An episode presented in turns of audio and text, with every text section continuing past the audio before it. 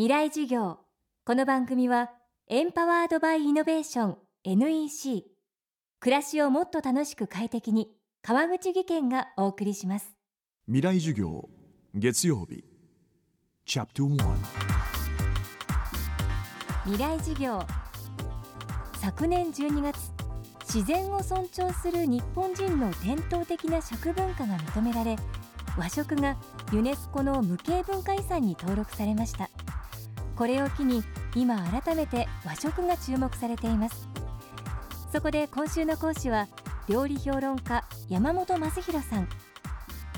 国内外の料理に精通し、美食家としても知られる山本さんが語る和食の魅力と未来とは。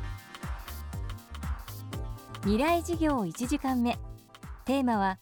和食と日本料理。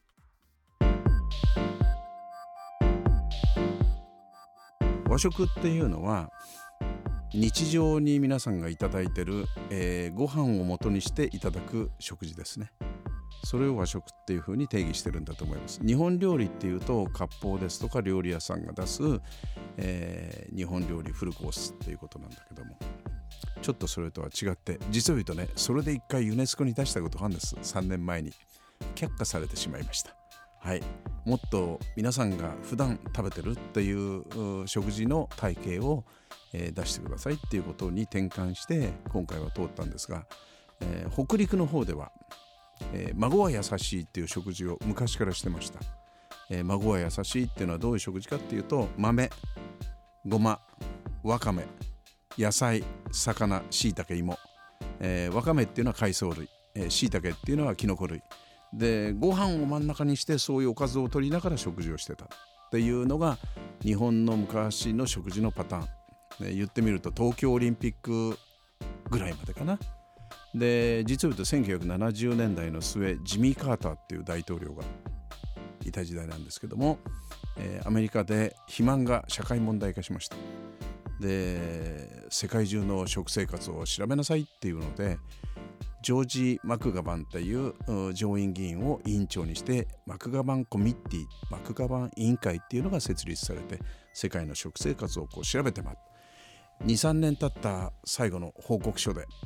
現代の人々にとって最も理想的な食事は日本の昭和30年代のまでやってた食事っていうことだ。